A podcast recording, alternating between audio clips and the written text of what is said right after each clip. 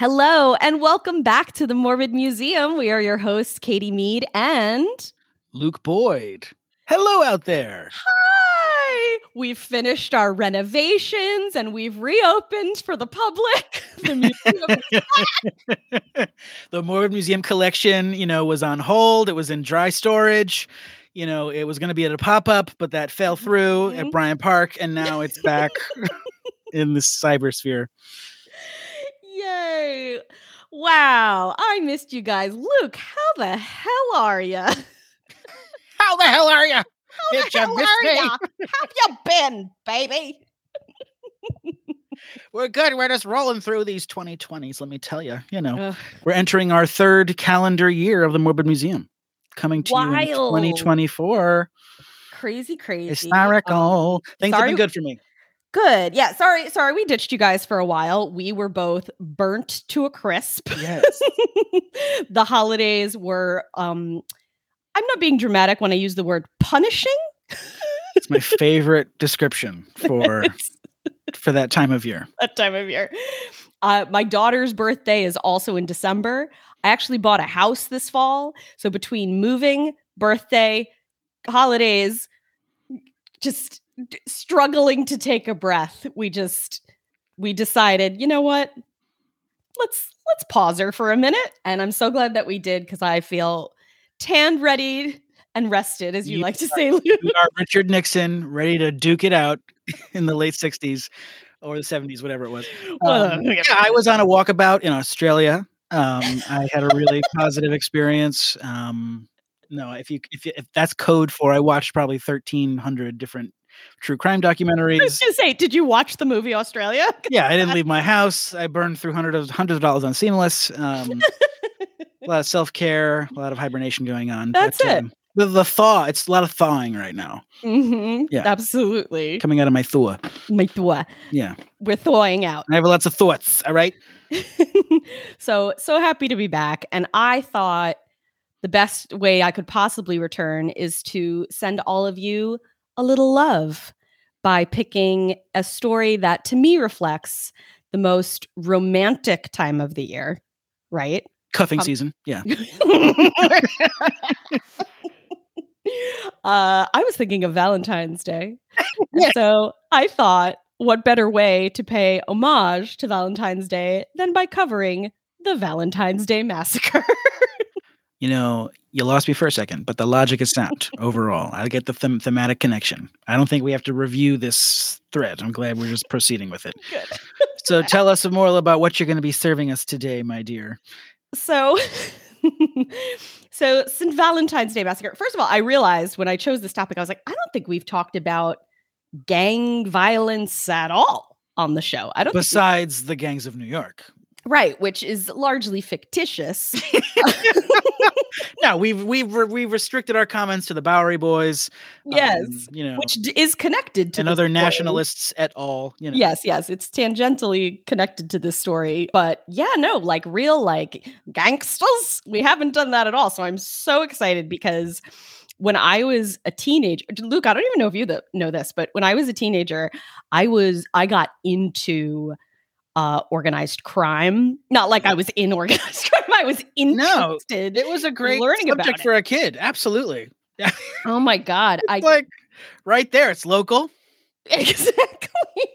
I got really into uh, A&E had a biography series and they were doing like a gangster marathon and I blew through those. We've been and, living in a gangster zeitgeist since like the 40s, since the 30s, since these guys were these big heavy hitters in the 20th century. I know. And I I specifically was mostly interested in like the um the Jewish mob of the 1920s in New York, Murder like mm-hmm. Murder Inc., Meyer mm-hmm. Lansky, Bugs, Bugsy mm-hmm. Siegel, and then moving on to Lucky Luciano and the National Crime Syndicate. But of course, the amazing, terrifying Scourge of Chicago, public enemy number one, Al Capone, was someone mm-hmm. I also learned a shit ton about. So I, I'm just so excited to be doing this topic because it's well, I mean, it's it's actually very large when you're looking at it in its total scope of fucking crime in the 20s. Yeah. But we're zeroing in on this one event because I think it I think it tells the whole story pretty well. Um, but this has really taken me back to my to my teens, which I sounds think, weird when you say it out loud. well, it is, and it's also the, the the sort of unspoken morbid thing that I think we've nursed all of our lives, you know. Yeah. And it was all the kinds of stuff we were served on USA and TNT and these like obviously the content that was available at our fingertips in the spare hours between our obligations in school and otherwise and Absolutely. it was all unsolved mysteries and you know uh, flight 800 like eh, conspiracies you know picking apart whatever horrible things that happened like uh, yeah. way in. This was a and, way in was through this organized crime theme right? And also like uh, that the weird like m- morbid curiosity if you will um those were some of the earliest like crime scene death photos I ever saw where if I were watching a TV show about organized crime I remember the first time I saw the the photos of like Bonnie and Clyde like their car after they've yeah. been murdered like yeah because the internet uh, wasn't totally in full swing like that by the time i was 13 14 years no. old that shit was just starting so like yeah it was my uh, my it, parents had a time life like picture book Oh yeah, that for sure. And that always right? has like right. It has like the the the guy um the guy who like immolated himself, the, the monk who set himself on fire. Yeah. Like yeah, yeah, you know, like like ridiculous these glossy black and white images like a woman who had fallen to her death from a high building like like her body in a car. Like yeah. as, as, a kid you're like oh my god it's like it's like melting off the page. It's like it seems like it's you can't even look at it. it's just sitting there in the book the whole time. The way we consumed illicit media was all print. If we could if we you know if we if we were able to in, encounter it. And like yeah those spare fleeting moments. Like civil war photography to like i feel like yeah the mob shots it's all i know. And like I, I was so disturbed and haunted by that stuff as a kid whereas now i feel like if someone uh, some 13 14 year old now sees those photos they'd be like who cares? Like so what? Right. You know we're so desensitized but that idea of a sensationalized photo is a very important part of this story so let's mm-hmm. let's put that in our back pocket for a, a little food for thought. Got it. Yeah I also need to say before I really jump in, my favorite part of doing this research for this episode, Luke, was that I watched a bunch of different videos that featured these Chicago historians with the strongest fucking accents you've ever heard in your life. we love a Chicago cop. Oh my God. I, I, also realized we really haven't spent a ton of time in the Midwest uh, here at the Morbid Museum. We only hung out there for Leopold and Loeb. Leopold and Loeby. Yeah. And, and again, we're in the same we're in the same place, but they were a little they were a little fancier. We're hanging out with the real scourge of Chicago yeah, of Chicago in this episode. Different body count. Sorry, gay elites. Yes, they they took out one kid. Sorry to say. Yeah, you want to know the perfect crime? Pretty much anyone these fucking people killed. so yeah, the, I get ready. I'm gonna be bouncing back and forth between a Chicago accent, sounding like a 1920s gangster. If you stop listening now, I understand. I'm sorry but it's well. And my disclaimer is that I may or may not be leaning into my knowledge of the subject, which is gleaned mostly from movies that I've seen surrounding Al Capone. you could have just said uh, based on movies that I've seen, because that's pretty much all we contribute to each other's episodes. In case you didn't realize, I'll be doing quotes. This the whole thing's be a sound a sound cue for me. Katie's going to talk about something. I'll it'll sound cue for me. I will try to elegantly wait for him to interject or just steamroll, or just thinking that through. it will be superior and contributing, you know, to the moment. Will there be a musical theater reference? Likely, if we're lucky. Yeah. anyway, welcome back to the Morbid Museum. Here we go. So, in brief, the St. Valentine's Day Massacre was the murder of seven members and associates of Chicago's North Side Gang, and it occurred on February 14th, 1929. The massacre is actually an unsolved mystery, and that we don't actually know who ordered this hit or who pulled the trigger.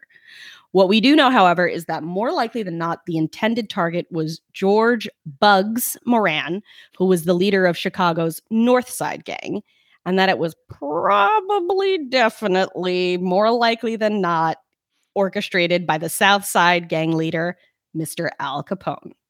Now, before we jump into the murders, let's talk Chicago in the 1920s. let's go. That's, that's Chicago way.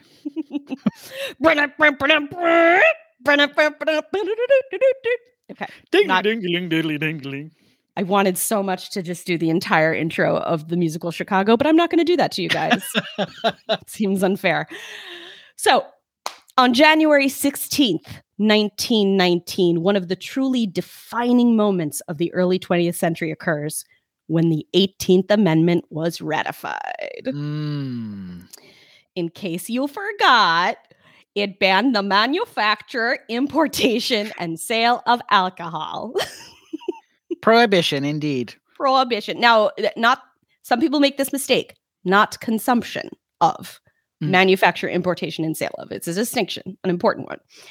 As we know, the intentions behind this were so good. Alcoholism certainly was, and certainly still is, a very serious problem. Yes. That being said, the government did not understand, and the government kind of still doesn't understand that when you take something away, you create a void that Yes. people will find a way to fill, and there becomes an extraordinary opportunity for a black market to form. Uh, hello, War on Drugs. How are you? we never learn. We really don't. so if you don't, if you want people to stop getting a thing, just make it more available. Exactly. It's it's like the Europeans got this right, sort of, and we've been really slow to catch up on the vices. Yeah. I know. So the creation of this prohibition on alcohol creates a booming industry for mobsters. Of illicit, gay. illicit organized criminal behavior. Exactly. So with the booze, they're usually either smuggling it in from Canada, aka bootlegging, Mm. Or they're simply making their own hooch and then selling that underground via speakeasies. Bathtub gin. Trucking their shit all around, rum running, all of that. Yeah. Uh, he was a rum runner. Yeah. a one oh. a rum runner. so money the money that was being made by these guys is unbelievable even by today's standards it's crazy how much money these dudes had we're talking millions of dollars in the Yes. 20s Yeah. And there's like w- there's nary an income tax. nine Yeah. also it really helps when you don't actually report your income Because why would you? Why in the world would you? fuck that i don't care so there's money to be made and therefore there's competition. And when there's competition between sociopaths prone to violence they're generally not going to be very interested in sharing the wealth so this leads to incredible gang related violence and full out gang wars in New York and Chicago, but obviously we're Mhm. focusing on Chicago today. Other money making industries that flourish at this time are gambling and prostitution. Uh, and as an example, by the way, one of the greatest earners of the time would have been Capone. And I believe his greatest uh, income would have been around uh da, da, da, it was like 60 million a year and in Six nine, zero. six zero, 60 million Amazing. and in 1927 his net worth was 100 million dollars it's a shit ton of money in the 90s. great time for crime thank you prohibition Right. And that buys him an uh, executive suite in Eastern State Penitentiary, amongst many other places among many other privileges. we'll come back to that but yeah while these assholes made millions the city of chicago was hell it was terrifying and had earned this dreadful reputation for criminality and extraordinary violence but without question one of the most notorious and frankly kind of cha- history changing moment is the st valentine's day massacre Mm. so let's talk about some of our main characters here. And of course, we have to start with Al Capone, also known as Scarface, because he had a scar on his face. not the most clever nickname, but accurate. Uh, he did not like that name, shockingly, Nobody calls me Scarface. except Nobody. everyone. so he, uh, Al Capone is synonymous with Chicago gang violence. You know, he's the most famous gangster of all time. Yes, he is one of the huge, like, chief figures of organized crime in the 20th century. Like, Yeah, I feel like I could name I could name a Bugsy Siegel, I could name a Lucky Luciano, and people would be like, uh-huh. And mm-hmm. then you name Al Capone, and they're like, oh yeah, well fucking Al Capone. And then they list like a bunch of things they know about Al Capone. yeah. And uh here's I'm you're gonna love this, Luke. So he's originally born in Brooklyn. Yeah, he's not like from from Chicago. He is not he's not from Chicago. He's from Brooklyn. His birth name is Alphonse Gabriel Capone. He's born Yeah, exactly. He's born January 17th, 1899. And here's what's up, guys. I am also Brooklyn born. I am also of Italian heritage. My birthday is January 20th, and my confirmation name is Gabriella. so, what you're saying is that you are the cursed step granddaughter of Al Capone. Exactly. Where are my millions? you have a claim to the Capone estate. You get a little piece of Eastern State Penitentiary. Yay! no, thankfully, that's where the similarities between the two of us. So he he cuts his teeth, or in this case, his face, in New York. uh, yes, he does. Um, from and from a very early age, he was just a total piece of shit. I mean, just a garbage person from day one. For example, he was kicked out of school at the age of 14 because he hit his female teacher in the face. I could just imagine that, you know. Yeah, yeah. Uh, you don't think I'm gonna? I'm not gonna hit you because you're a woman. is that what you think, Miss Jones? Is that what you, is that what you think? You think you know so much with your fractions? I put a fraction in your cheekbone. How about that? oh my god. That's great. So uh yeah, he didn't have much in the way of schooling. No. Because he got the boot from school. Yeah. Like many young men living in the poorer areas of New York City with immigrant parents, and no education. He right. fell in into, 1913. Yeah. Yeah, he fell into a gang. Sure. And he was actually part of some of the best known gangs in New York City from the Bowery Boys, the Brooklyn Rippers, and the Five Points gang. He was in some of those really, really like well known. The Brooklyn Rippers, you don't hear enough about them. Not nearly enough. No. No. God, I loved them. Anyway, uh, his mentor in this lovely life of crime that he was building was Johnny Torrio. And Johnny Torrio convinces Capone to come join him in Chicago, where they would both work under crime boss and really the founding father of the Italian mafia in Chicago, James Big Jim Colosimo. Mm. Uh, Capone's first gig uh, in Chicago was working the door as a bouncer in Colosimo's brothel. This is also likely where he met his lifelong best friend, Syphilis. Uh-huh. Capone was a notorious hoe bag. he was a hoe for sure. he was a hoe. Yeah, he definitely contracted syphilis while working the door at the brothel. And what's really crazy that maybe some people don't realize this, he knew he had it. Mm-hmm. Pretty much everyone knows they have it. Yeah. Once it starts. Yeah. And by then there actually was some treatment for it, but he didn't want to pursue that because he was embarrassed, which is the most macho toxic, douchebag. toxic. Yeah. fucking hate yeah, him. Yeah, yeah. Oh, but I don't feel comfortable doing that. But I am still gonna fuck my wife and all these ladies, so that's cool. Yeah, I'm afraid of a waiting room, but you know, yeah. carrying a gun in my ass for 40 years. Yeah, exactly. Go fuck yourself. Seriously. Grow a pair. And I do want to do an episode in the future on sort of the t- this terrible like syphilis epidemic we were having in this country for a long period of time. It was a real scourge uh, before penicillin came into existence. So I'd love to talk about that in the future because you know I love me a horrible plague. yes, we do. Yes. And apparently it might have uh, started with Capone. so well, he definitely didn't help. So anyway, like all of these guys, at some point or another, Colosimo is murdered, mm-hmm. the big boss, Big Jim.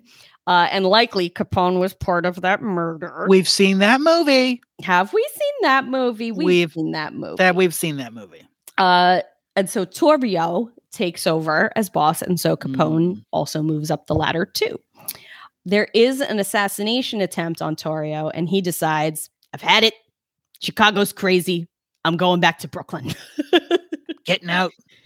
And that's when Capone slides into place as the boss of the Italian American Crime Syndicate, AKA the Outfit, or the Chicago Mafia, or the Chicago Mob, the Chicago Crime Family, the South Side Gang, or the organization in Chicago.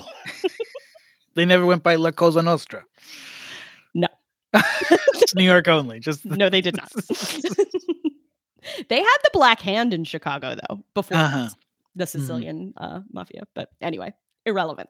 I'm going to mostly just call it the South Side Gang because the massacre essentially is considered South Side versus North Side. So mm-hmm. just for just for ease of understanding. Yes. Uh, Capone is South Side. So this guy's incredibly powerful. And while he might not have been the sharpest tool in the shed, based on his uh, schooling. Uh, he was very organized. He considered himself a real businessman rather than just a thug. However, he was ruthless as hell. He gave zero shits about human life. Mm-hmm. His favorite, you know, companion was a fucking Thompson's machine gun, mm-hmm. famous for loving the Tommy gun, made it very popular. Uh, and when he wanted something, he pursued it intensely.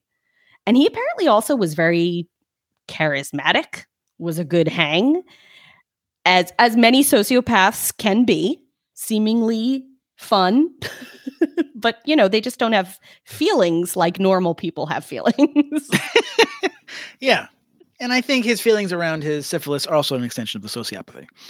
Mm-hmm. Definitely. It's not about anybody else and what the yep. potential that this, the potential harm that this is going to cause to other people. Horrors.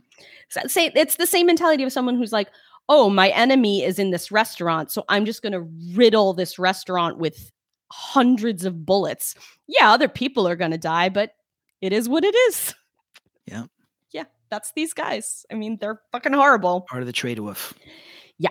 So, uh, yeah, when he wanted something, there was no stopping him. And above all else, he wanted to control Chicago's black market. So let's discuss his major obstacle an object of vengeance and disdain, and a constant thorn in his side, George Bugs Moran and the North Side Gang.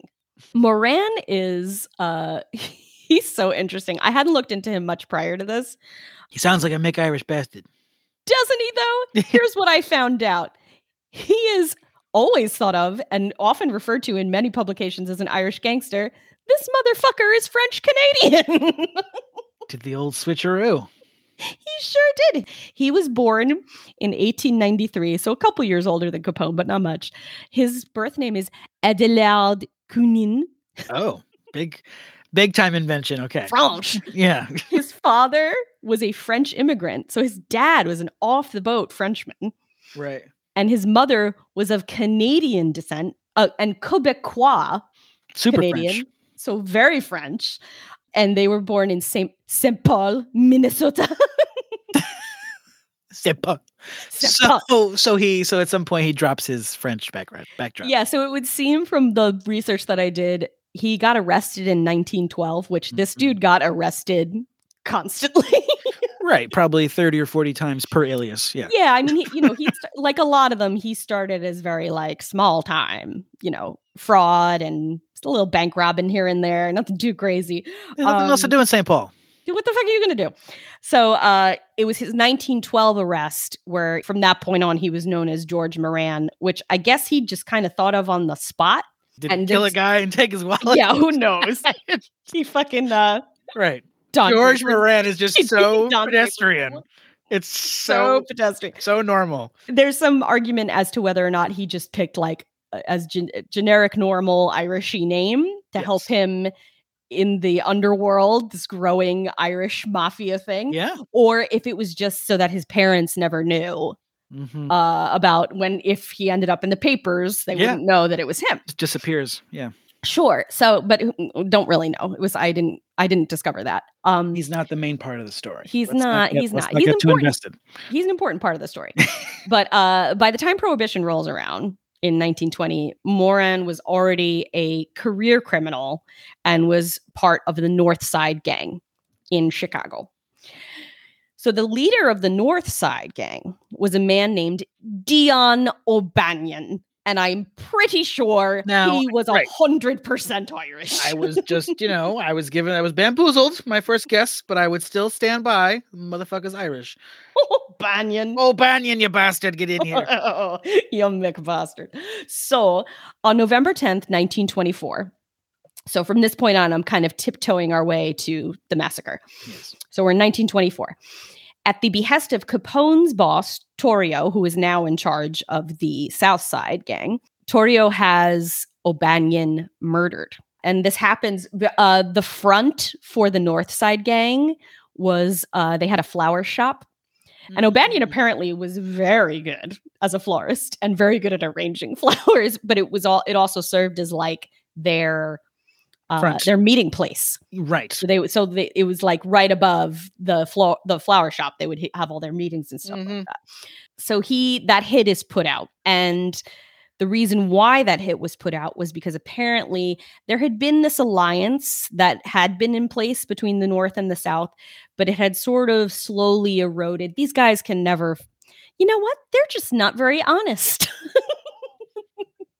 No, they can say that there's there's territory, there's mm-hmm. maps drawn, but inevitably somebody's out of line. Somebody whose due respect is given a lack of respect in a you know there's so much offense given and... so much pride and offense mm-hmm, and uh, mm-hmm. yeah so much of that shit and that often is more of the problem than just like i want everything like it's far more about like you're stepping on my toes so i'm gonna cut off your toes right and it's a you know it's it's a masculinity mm. driven body and Completely. so it's driven on that masculine dominance energy constantly it's and, so it, yeah. it gives me the ick as the children would say. Right. Why can't we all just have our piece of the pie? Because the more we're shooting each other up, the more we're going to bring our, our, own downfall.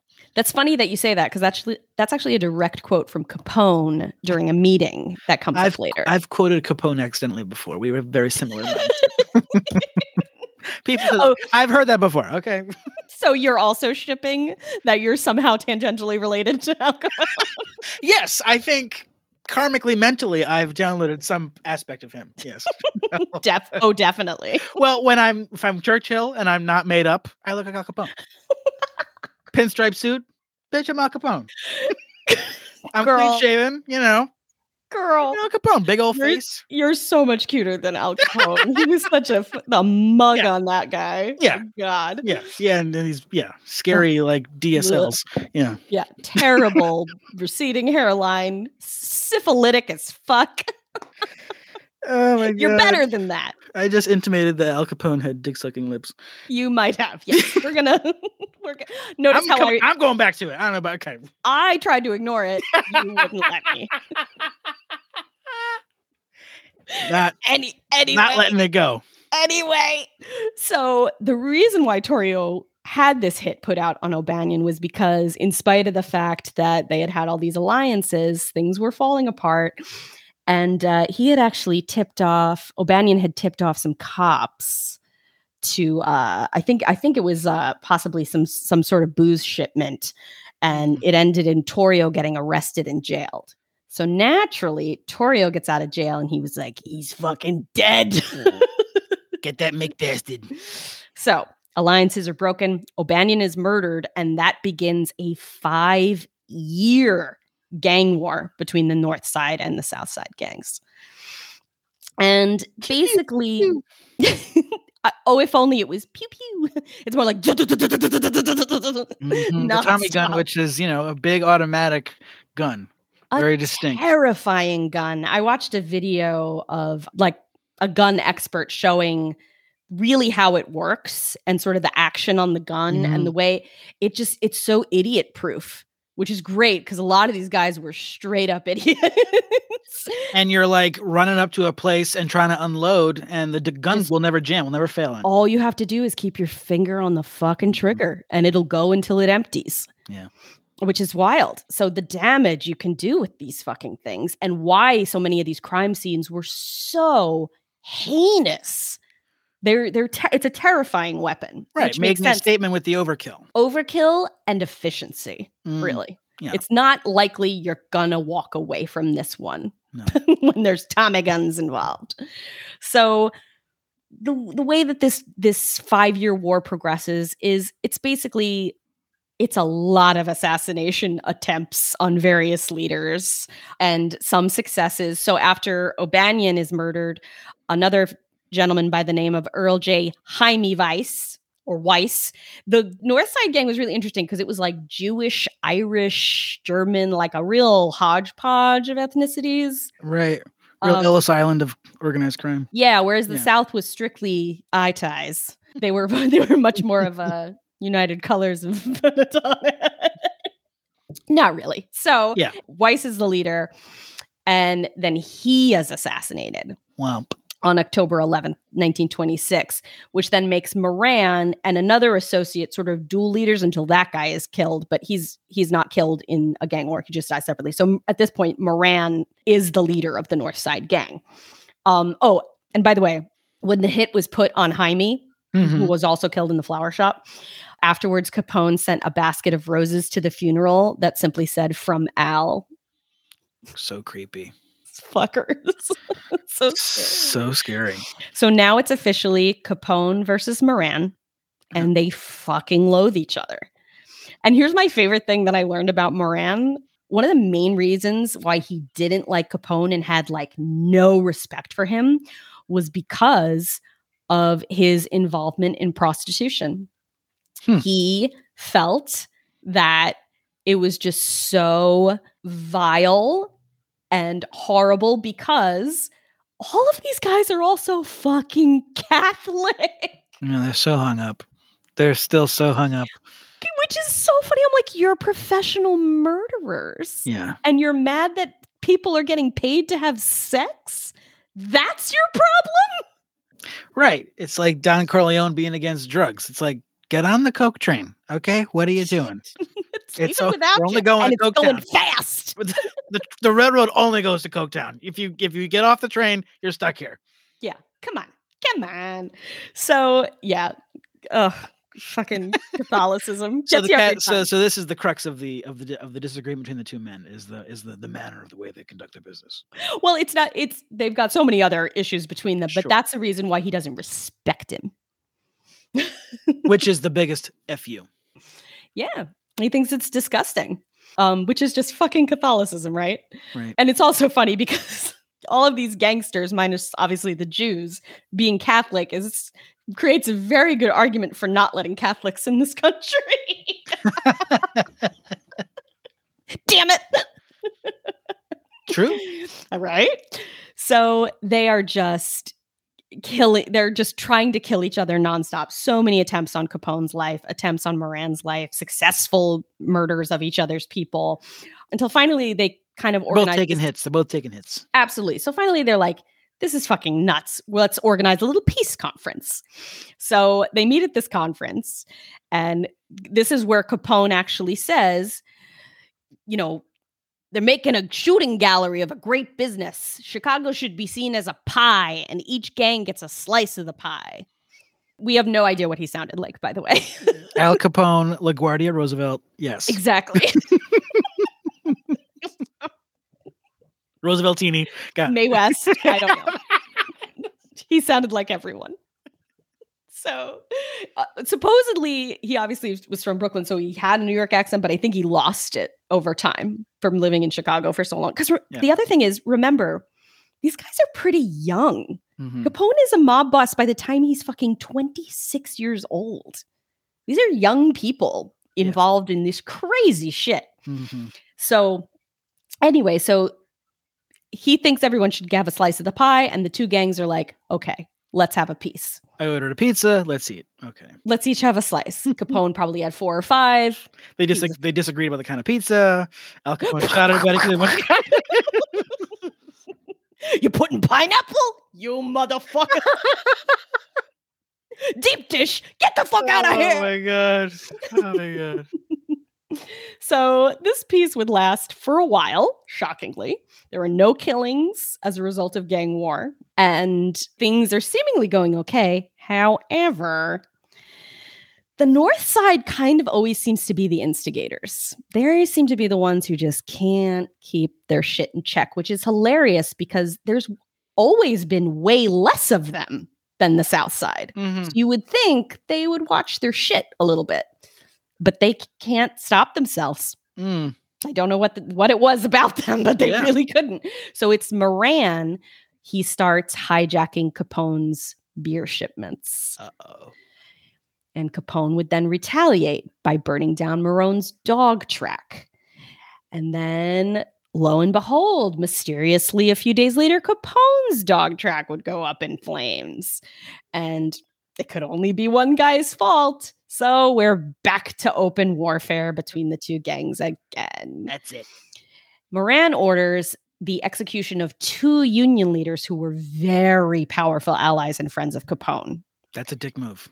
A big dick move. And this is the other thing that I didn't mention about Capone yet, but he, I mean, his hands were in everything. He wasn't just extremely powerful as a gangster, he was just a powerful person. He had corrupted the police, the politicians. He was also just a straight up celebrity. People knew who he was even then. And that was unusual also because most gangsters tried to not be really findable. showy about it. Yeah, not public public entities at all. Yeah, I don't want you to know that I'm public enemy number one for fuck's sake. no, for all you know, I work at Genco Olive Oil or I, I work at a exactly. you know construction site. I'm a florist. Yeah, what? what? Yeah, what? I would never.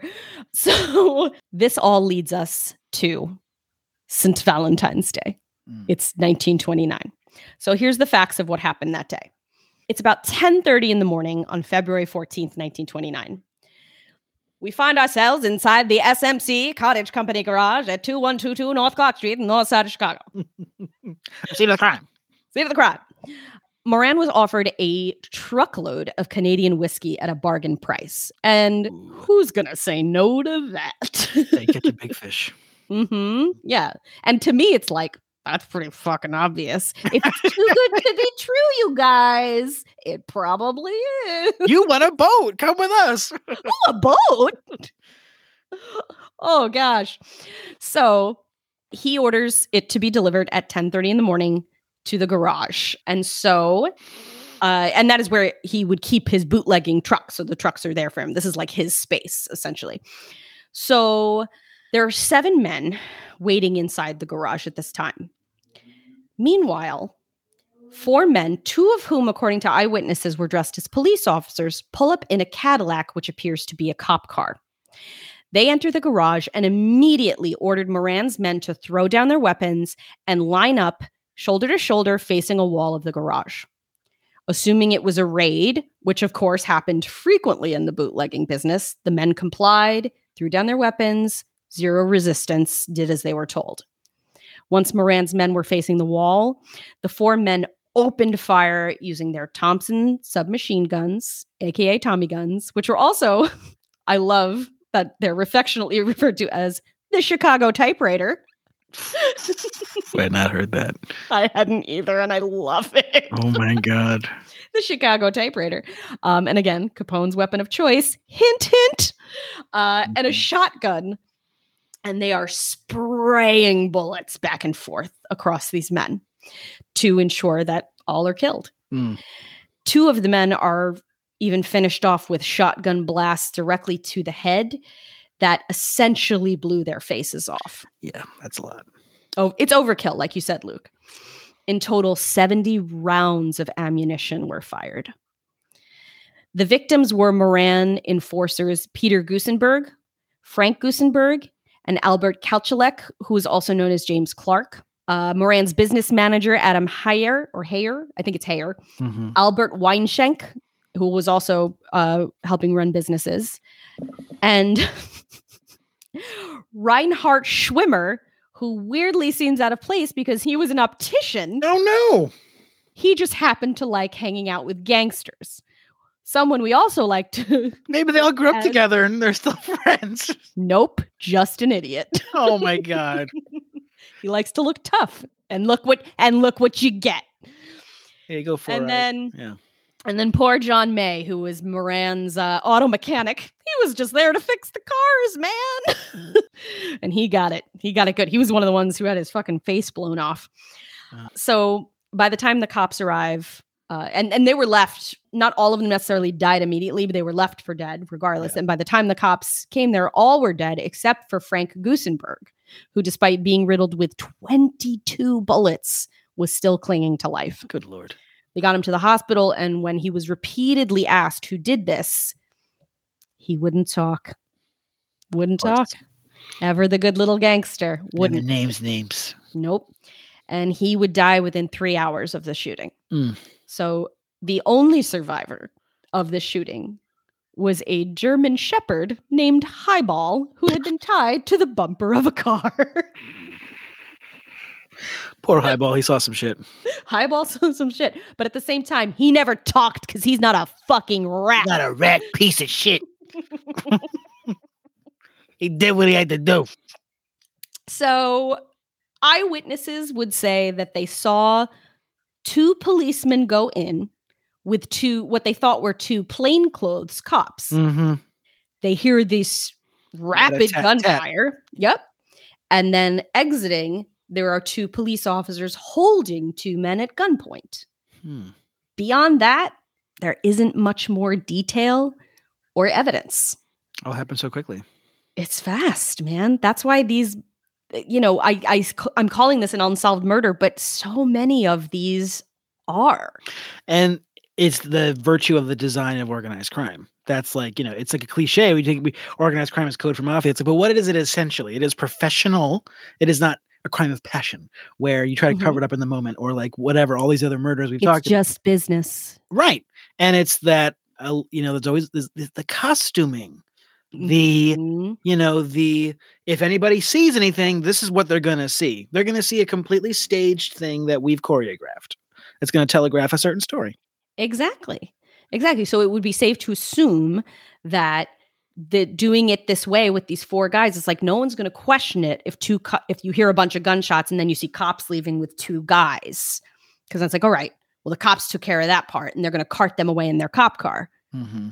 Right it's a good plan it really is yeah but without witnesses to the murders the crime is essentially unsolvable except for the fact that everyone knows moran and capone have been trying to kill each other for years mm-hmm. so like all signs point to capone and when asked about it in the papers, Moran says only Capone kills like that.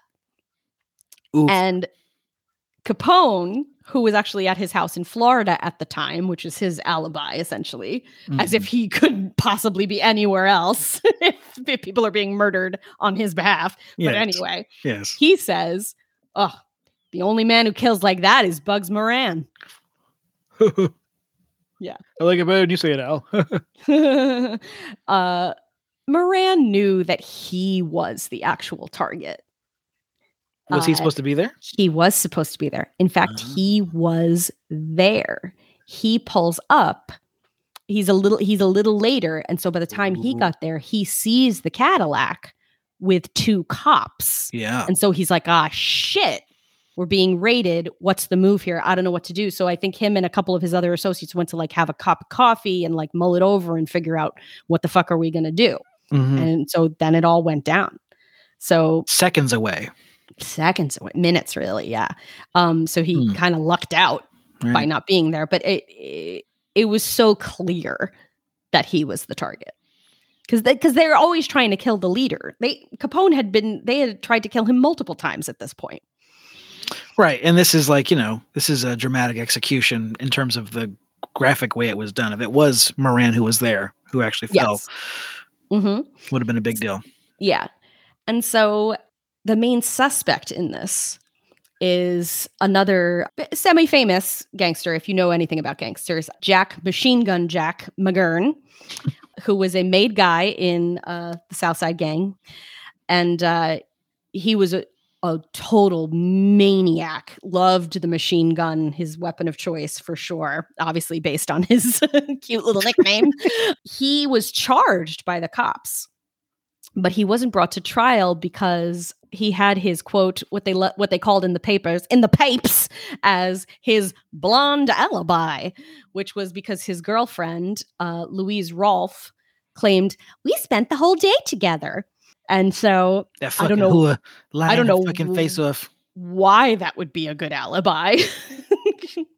Oh well if his girlfriend says he was with her then it must be true. Oh my god uh, but yeah so he's not charged it's likely was Stagern who was one of the people who committed the crime.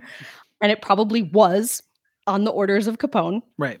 But uh, we'll never know. And so as a result, so many theories, so many different beliefs about what actually happened. Mm. And you know, I I'm not going to go down the rabbit hole of all the different conspiracies because I'm going to stick with what I believe is the actual truth, which is this, which is that Capone ordered this uh, Jack McGurn was one of the main murderers in the crime. And and like you said, Luke, this is this is the beauty of organized crime. This is the beauty of having hired goons. They work under you. They do the dirty work for you.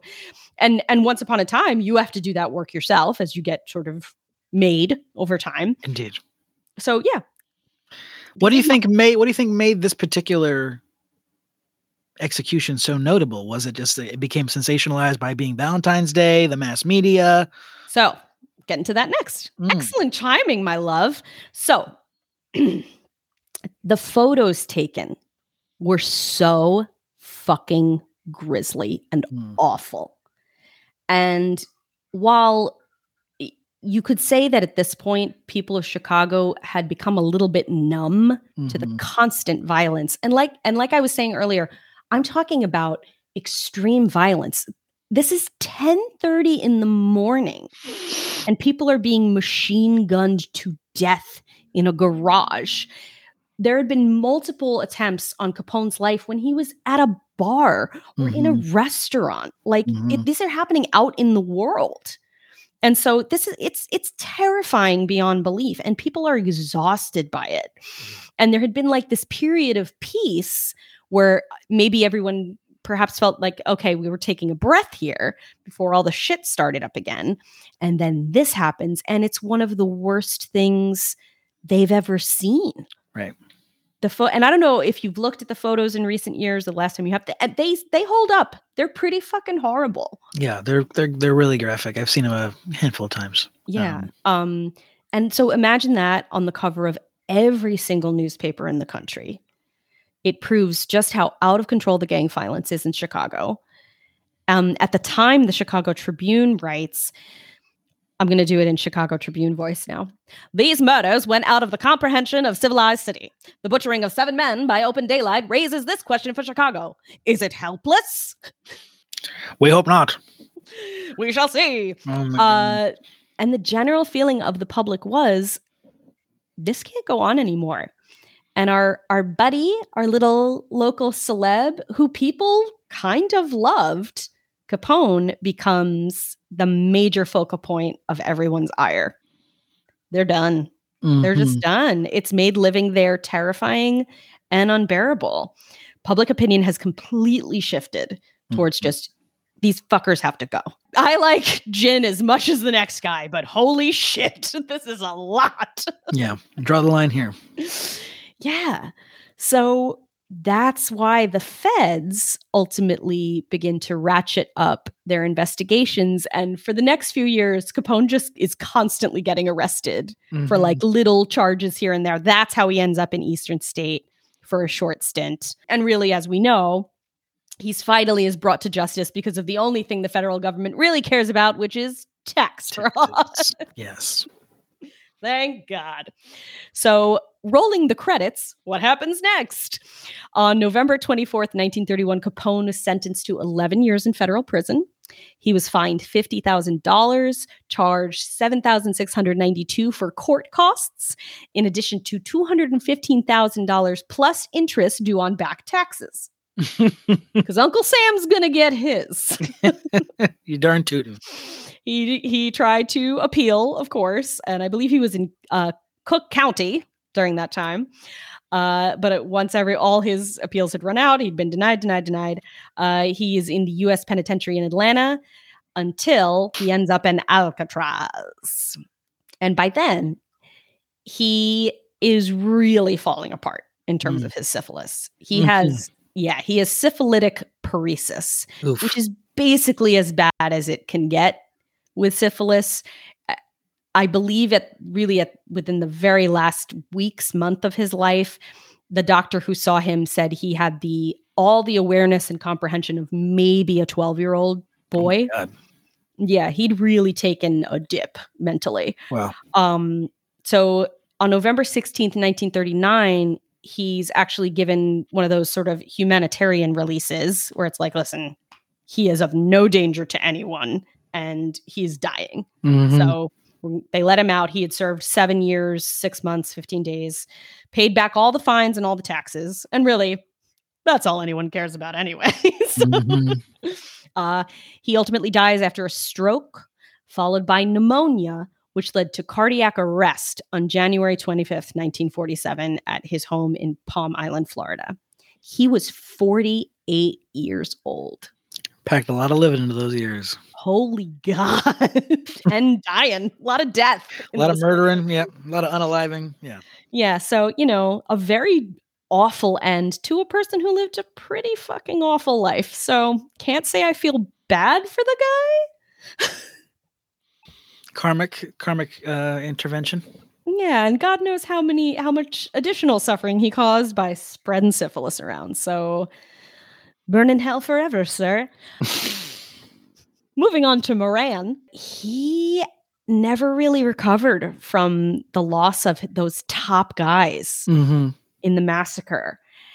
And then prohibition is repealed.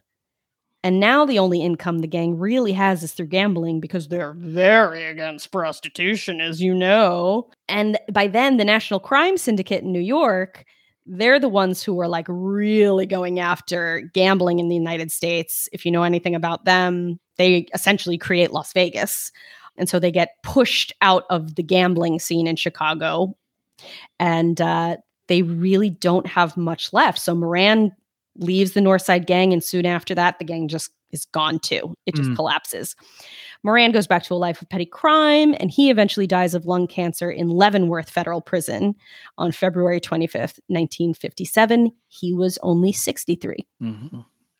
So it's it's a crazy story because you you think of all all of these murders that have happened through the years with this terrible gang violence of the 1920s and th- like you said luke it's it's remarkable that this one sticks out because it just was kind of the combination of it was so horrendous the mm-hmm. way it was done the sort of the trickery the cowardice of it the the amount of people who were killed in this one murder that it was seven people sprayed to death with fucking bullets. The photos were grotesque and everyone was everyone was just exhausted. It was too much. Mm-hmm. It was just it was over. But nonetheless, it is still considered by Chicago and the FBI an unsolved murder. Mm-hmm. and we'll never we'll probably never know what actually happened, but what we do know is that will not be the end of gang rivalry ever. Mm-hmm. it's just the end of Moran and Capone. And the legacy lives on. I mean, there have been endless movies.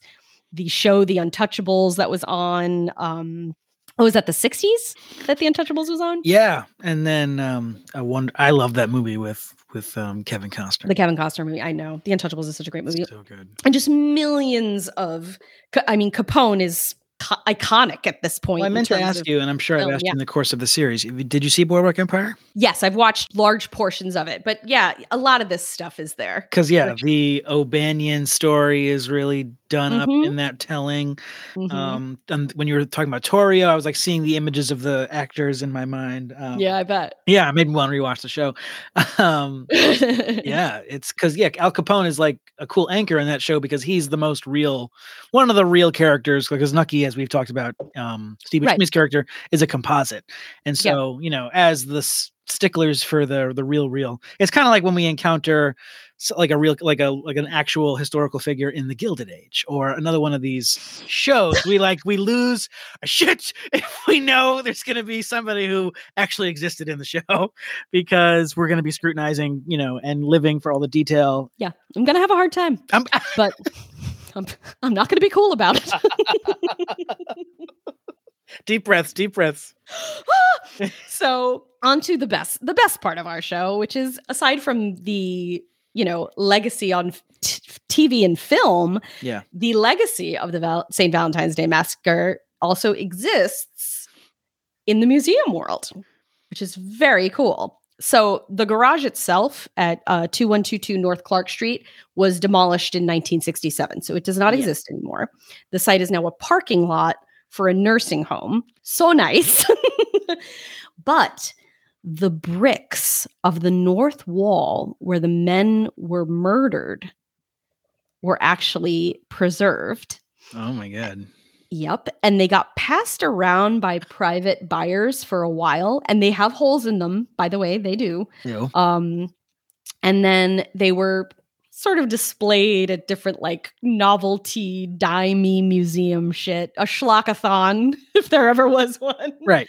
Between the jackalope and the Fiji mermaid, correct. Correct. but in 2012, they were repatriated. They were repatriated. The nursing home. Mm-hmm. Now they are with those old people in that nursing home, living out their lives. Uh, no, they were actually purchased by the Mob Museum in Las Ooh. Vegas. And they have been put up as a wall. Yes. Where they like fill in with like fake bricks or whatever. Yes. But they they've reconstructed the wall, the St. Valentine's Day massacre wall there. Yes. And so you can see the holes in the in the brick and everything. And it's pretty cool. There are there are individual bricks out there in the world too. Yeah. But who knows where the hell they are, who owns them. One thing that I'm sure many many of you probably could have guessed this. There was a very very strong market for mob related artifacts. Yes, of course. People are obsessed with the shit, especially if it touched the life of Al Capone. I there was actually just at the beginning of January an auction and the money that was being fetched from these items to these private crazy people was wild. Shocking and over the years some of the i'll read you like some of the most impressive things that i saw. A 38 caliber pistol that belonged to chicago mobster frank gusenberg who i talked about before. He was the guy who like survived and then ultimately died. It was found on the floor of the garage on the day of the st valentine's day massacre. It sold it's been sold and resold multiple times each time for over a hundred thousand dollars. Incredible in 2021, Al Capone's granddaughters sold his favorite gun for about 1 million fucking dollars. So I don't know what kind of dough you're working with, but see if you can get yourself a real life authentic piece of gangster history. Meanwhile, their grandfather was making money hand over fist, 60 million a year. Ridiculous. I know. Go I know. one one gun. I know. The Tommy guns were also recovered because and you might be saying wait how? Yeah. there was no evidence. There were no murder right. so there was actually a raid on the home of fred killer burke's his house in michigan. And it had been long suspected that he was part of the murders yes. in some way. And it sort of was then proven that this was a murder weapon. And the way that they knew that was it was actually dr calvin goddard he was a pioneer in ballistics testing. Mm-hmm. And so he fired test bullets from the gun and compared them to the bullets that were recovered at the garage. And he used a comparison microscope closely. He examined the bullets and he therefore proved that it was the same gun that had been used at the massacre. So those mm. Tommy guns now permanently live at the uh, Berrien County, Michigan Sheriff's Department. So they live there from now on. I don't know if they like have them out or if they like take them to like loan them out for exhibits and things like that but they they're in existence they're still around i hate this isn't it too much and then finally the best if you want to go visit al capone or really like any gangster from chicago all of those bastards are buried in Mount Carmel Cemetery, a Roman Catholic cemetery in the Chicago suburb of Hillside, Illinois. Mm-hmm. Which, once again, I just have to say, I get that Catholicism is about forgiveness, but seriously?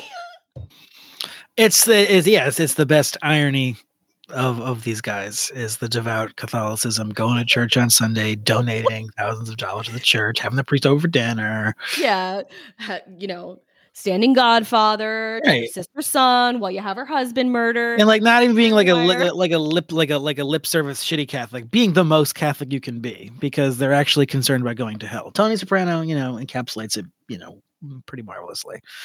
yeah, It's great. it's wild, wild shit. yeah, So yeah, well, thank God there's no longer gang violence in America. that's all things past. Yeah, you know nothing we're doing, that. we're doing great, But there's huge Al Capone tourism.